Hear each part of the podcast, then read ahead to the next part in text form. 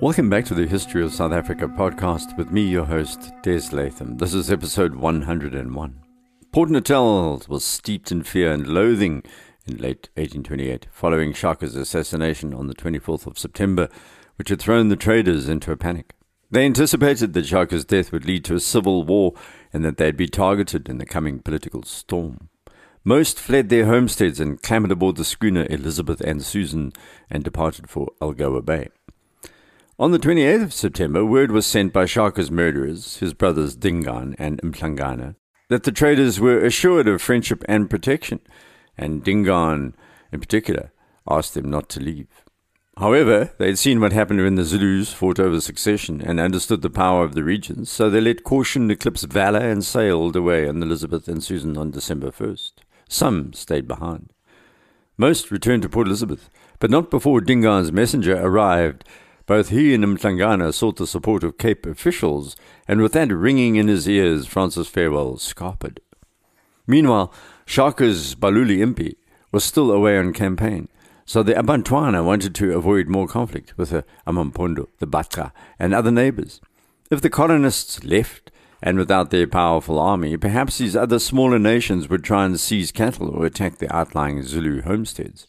Before he was murdered, Shaka had been raising an entirely new regiment of youths called the iziNyosi, the Bees, and Dingane and Mhlangana added weight to this young Ubuntu by forming another called uHlomendlini, the Home Guard.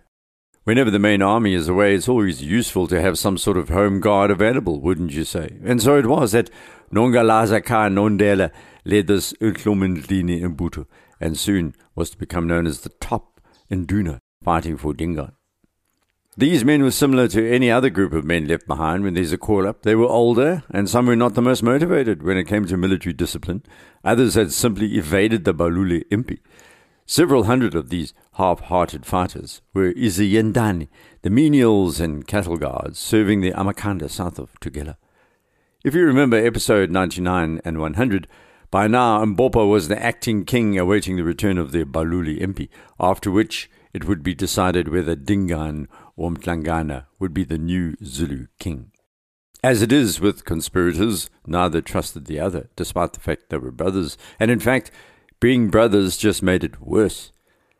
Dingane and Mhlangana began to circle each other like angry lions, mistrust and antagonism developing literally by the day. It had all been very well in the killing of Shaka, a bit like the moment Caesar was stabbed. Now what? Who is numero uno and who isn't? At first, they worked in concert, sending a joint force of the uHlomendlini and iziNyosi under Mbopa's tight command to deal with Nandi's other son and Shaka's half-brother, Ngwadi kaNgendeyana. Apparently, Dingane and Mhlangana received word that Ngwadi was planning to take revenge for Shaka's assassination. Unfortunately for Mbopa and his impi, Ngwadi had turned his home into a fortress, increasing the fence's size using large logs and tree trunks and thorn bushes. When the impi arrived in late October 1828, Ngwadi and his men fought to the death. So did their women, in a battle that has a Viking-like resonance. Mbopa's force was mauled in turn by these hard-fighting Zulus of Ngwadi and suffered crippling casualties. Then Dingane and Mhlangana's power was further eroded by reports that they were beginning to backbite each other and that their impi to Ngwadi had almost been defeated. These stories filtered along the coast and up to where the Bhalule army was on its return from raiding around the Swazi region. The impi had actually slowed down on return, fearing that Shaka would kill some of the leaders or worse after they had been defeated by the Swazi. Now Dingane was sure the Indunas of this returning army would support him, but Mhlangana was actually in a stronger position. His mother was Senzangakona's fifth wife, whereas Dingane's mother was the sixth. He was in front of Dingane in the succession race. Mhlangana had been more active during the murder of Shaka. He'd jumped over Shaka's prone body, proclaiming him as the king's conqueror. It was in late November when this dispute was finally brought before the royal house and the nobles of the realm. The main interrogator was Nglingalele Ka Mvulana, Shaka's protege, who'd been appointed Induna of the Buthelezi people. Sitting near Nglingalele was Nonkloba, Shaka's half-sister, Nandi's daughter. Also present, and apparently the person who actually took control, was Auntie Mkabayi, Nandi's sister. It is said by the oral storytellers that despite all these powerful men and some women hanging about, it was Mkabayi who really ran the show. Let it not be said, dear listener, that the days of yore were dominated by men of power in paternalistic societies, for that would be misreading the power of women. This may have been November 1828, long before the word feminism hit our lexicon, but it doesn't mean that women of power weren't able to take crucial decisions. I've often thought how extraordinarily pompous it is of modern sociologists and social engineering professionals to write off ancient women, or at least women of distant times, as having no power and therefore as perennial victims. Women like Mkabayi were terrifying for men. Macho indunas who'd whet their spears in many battles actually avoided confronting her. She was too aggressive, too assertive, not to mention physically imposing. She was about 6 foot tall. And must have been quite a sight on that day, because Mkabayi arrived at this most symbolic of Zulu gatherings dressed as a man. Just to reinforce the message that if there was going to be fighting, she'd have to be fought, she wore the Mqobela outfit of a regent, a king, blue monkey and jennet tails, three girdles of kilts worn one on top of the other, one pulled low over the hips, the other raised over the top, and the third over the shoulders. Her entire body was covered with these valuable skins. She also wore the traditional headdress of a male ruler, including a long crane feather, and carried a war shield similar to Shaka's. It was white with a black spot. Just to further reinforce the "don't mess with me" appearance, she held a bundle of spears in one hand and a single, long, threatening-looking barbed spear in the other. What a sight! I'm sure you can imagine the scene. Here are all the serious, self-important men gathered in a mutual admiration huddle, and in walks Mkabayi dressed like them, like a warrior. And who was going to argue? None. They kept their mouths very tightly shut. It had so happened that Mkabayi had wanted Shaka out of the way for a while. He was destabilizing Zululand, and she had had enough of his increasingly bizarre mental flip-flopping. Mkabayi also happened to prefer Dingane to Mhlangana, now that Shaka was dead. So she stood before the royal gents and is quoted as saying, "Yebo, Zulu people, what are you saying now that a madman from the Mtetwa country," and by that she obviously means Shaka, "is dead? He was not a chief. He became chief through his madman's strength. He killed Sigujana, the real heir of Senzangakona." No one said a word. They just looked at her. "As Sigujana is no longer living, there is the son of Miehya." Well, to be strictly accurate, Miehya was the mother of Mpikasi, who was Dingane's mother, so Dingane was Miehya's grandson. Despite the fact that she'd goaded both Dingane and Mhlangana to kill Shaka, she said the latter could not be king, because now, by killing Shaka, Mhlangana was actually unfit to rule. Watching reactions amongst the royal gents was Mhlangalele Kamvulana, who then piped up that the one with the red assegai should not rule, i.e. Mhlangana. But hadn't Dingane grabbed Shaka and, some say, had joined the stabbing of his brother? This was forgotten because the fearful Mkabayi had spoken. The assassination was morphing into a storyline where Dingane did no stabbing, only grabbing. Therefore, he could be king because he hadn't really murdered Shaka. These counsellors did not include either Dingane or Mhlangana. The brothers were chewing on their fears and loathing well away from the gathering, awaiting the result. What happened next is a warning for all those who get involved in political backstabbing, because Mkabayi was far too clever just to announce the result. Mhlangana, of course, was a dangerous man. He had supporters and may mobilize them against the conspirators. Mkabayi and Mhlangalele conferred, agreeing that Mhlangana should be killed. He should be terminated with extreme prejudice and immediately. Mbopa, freshly returned from his casualty-ridden assault on Ngwadi's fortress, was once again to be crucial in the coming conspiracy. He was going to conduct a whispering campaign to increase discord between the brothers. He would tell both that the other was planning to kill him. Plots and counterplots. Neither should have trusted this Mbopa man by now. He'd proven to be craven in his self-promotion. Mbopa's name, just by the way, means "tie him up" or "tied up." That should have been a hint. Kwadukuza is a hot town, at least down the hill towards the beach. It's the kind of place where the kings and other famous people back in the day, like Shaka, like to head off to bathe in the crystal clear streams on hot days, or better, jog down to the beach. Much cooler there. And it gets very hot and very humid in November. Dingane invited his brother Mhlangana to go bathing with him in the Mabevani, a small stream close to the Kwadukuza homestead. The river is known as the Imbozama these days. Ngwadi, who was now residing uneasily with his ancestors, courtesy of the recent attack led by Mbopa, had actually killed Sigujana on Shaka's behalf, using exactly the same ruse you're going to hear now. So you'd imagine that Mhlangana would have been suspicious of this offer to go swimming. Mnkabayi wanted this to be a quick and dirty murder, so her men leapt out when Mhlangana arrived at the river without his spears, as Dingane had requested, and the attackers proceeded to drown him. We probably need to have a special episode looking at how names can cause trouble. As John Labant writes in his book, The Eight Zulu Kings, one of the best-known Zulu historians pointed out later that a name sometimes reflects its owner like a person's shadow. Mhlangana's future was in his name, and Mhlanga is a reed swamp, as in Umhlanga rocks. Mhlangana was drowned amongst the reeds. He realized at the last second he was about to be killed and shouted, "Nye, son of Satai!" He was Mbopa, by the way. "Have you done this to me?" Dingane's praise poet wasted no time shortly afterwards and composed the following words. "Deep river pool at Mabavani, Dingana, the pool is silent and overpowering. It drowned someone intending to wash, and he vanished, head ring and all." Chilling stuff. A week later, the Bhalule Impi began arriving home in dribs and drabs. They had walked most of the last miles along the KwaZulu north coast and were exhausted. Many were sick from malaria contracted around the northern regions, others were starving, and only about a third of the warriors actually survived. Nathaniel Isaacs noted in his diary it was another significant defeat for the Zulu. These tired men found Dingane had been installed as the new king. Not only was he Izikulu, but he was also calling himself the Umalamulela, the intervener. He had managed to insert himself between the people and that mad Mtetwa man called Shaka.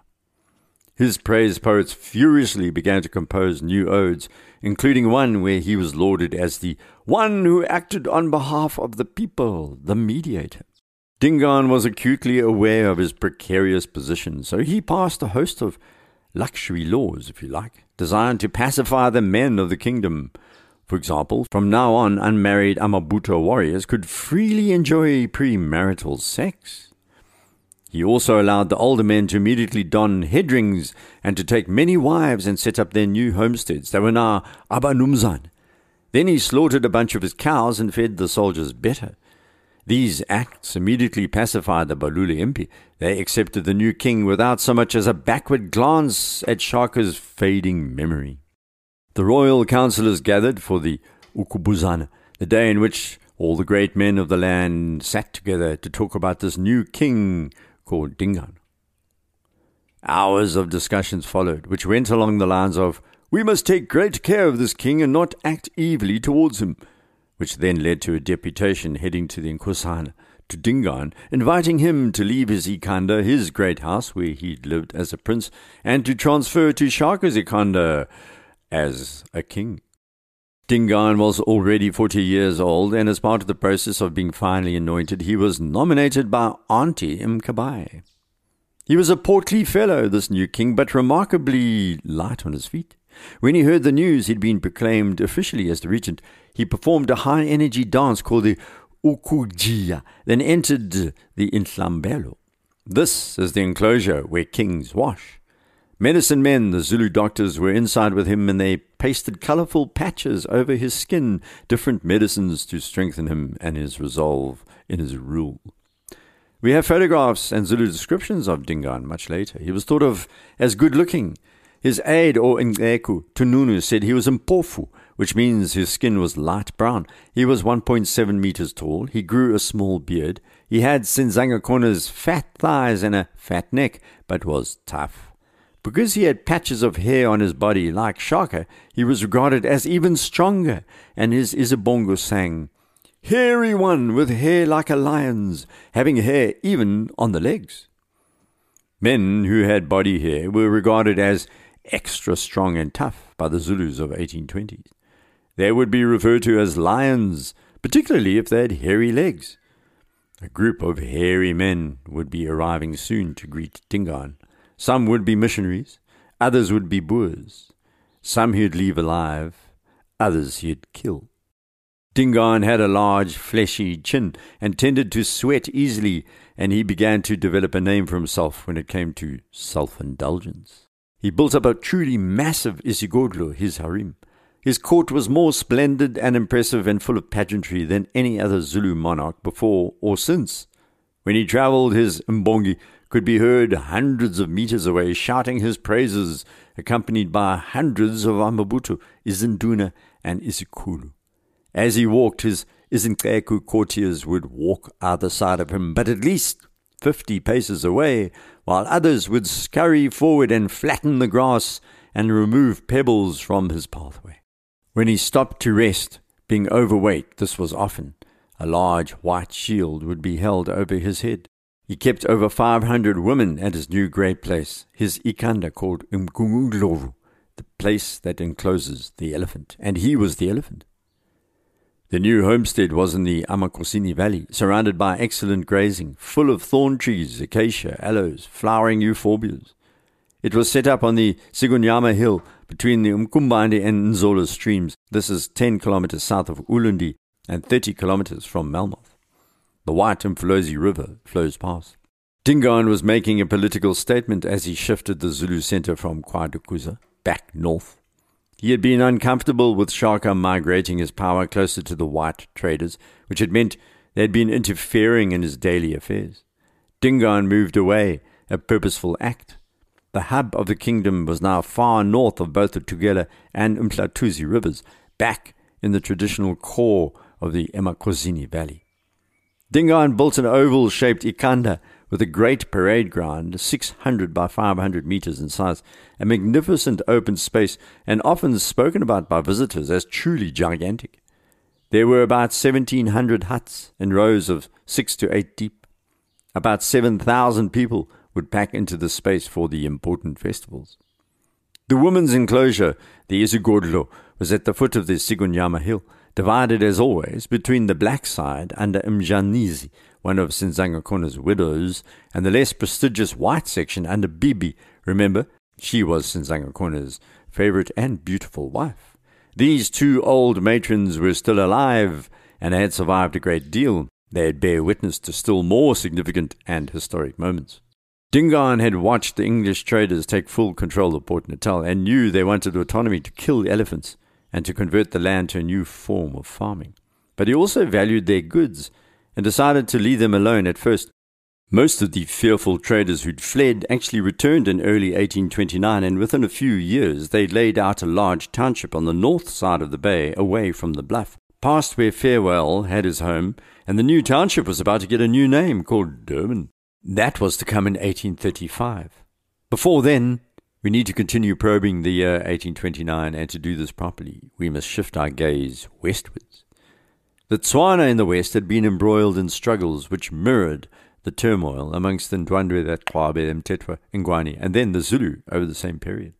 This conflict across the Highveld was intensified by a desire to increase cattle through raiding, particularly in the Rustenburg area.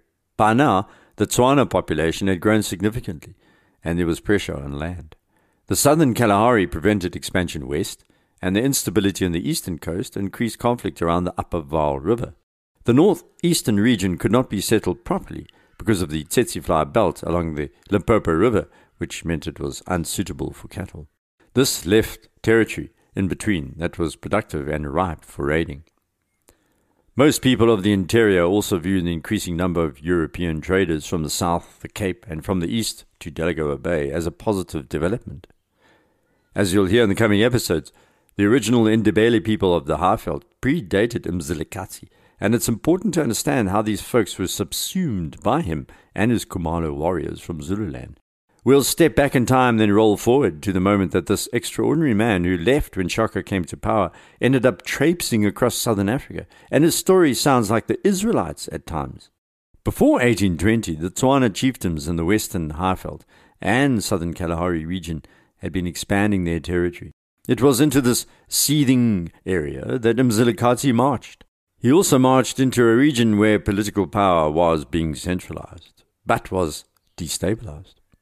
He was to find that bureaucrats existed at all levels of Tswana society, and their role was to facilitate the amalgamation of separate communities into larger confederations. When the Tswana-speaking chieftains had formed centralized kingdoms by the mid-1820s, they were clashing at times, and it was at this time that the hungry wolf descended. Just to add a little twist into this Ndebele historic ripple, the Transvaal Ndebele are a relatively obscure group of people who first arrived at the banks of the Vaal River between 1630 and 1670, predating uMzilikazi's arrival by almost 200 years. I'll explain next episode how he came to co-opt this identity. Folks, it's an epic tale. It's full of the good and bad of Southern Africa, and the tale which I'll continue telling next episode is grand and petty, local and transcontinental, honorable and despicable. Please rate the podcast on iTunes if you have the inclination. It helps increase the visibility of the series. Don't forget to head over to the website desmondlatham.blog. You can email me through the link there, or you can contact me through Twitter @DesLatham. Until next, Salagatli.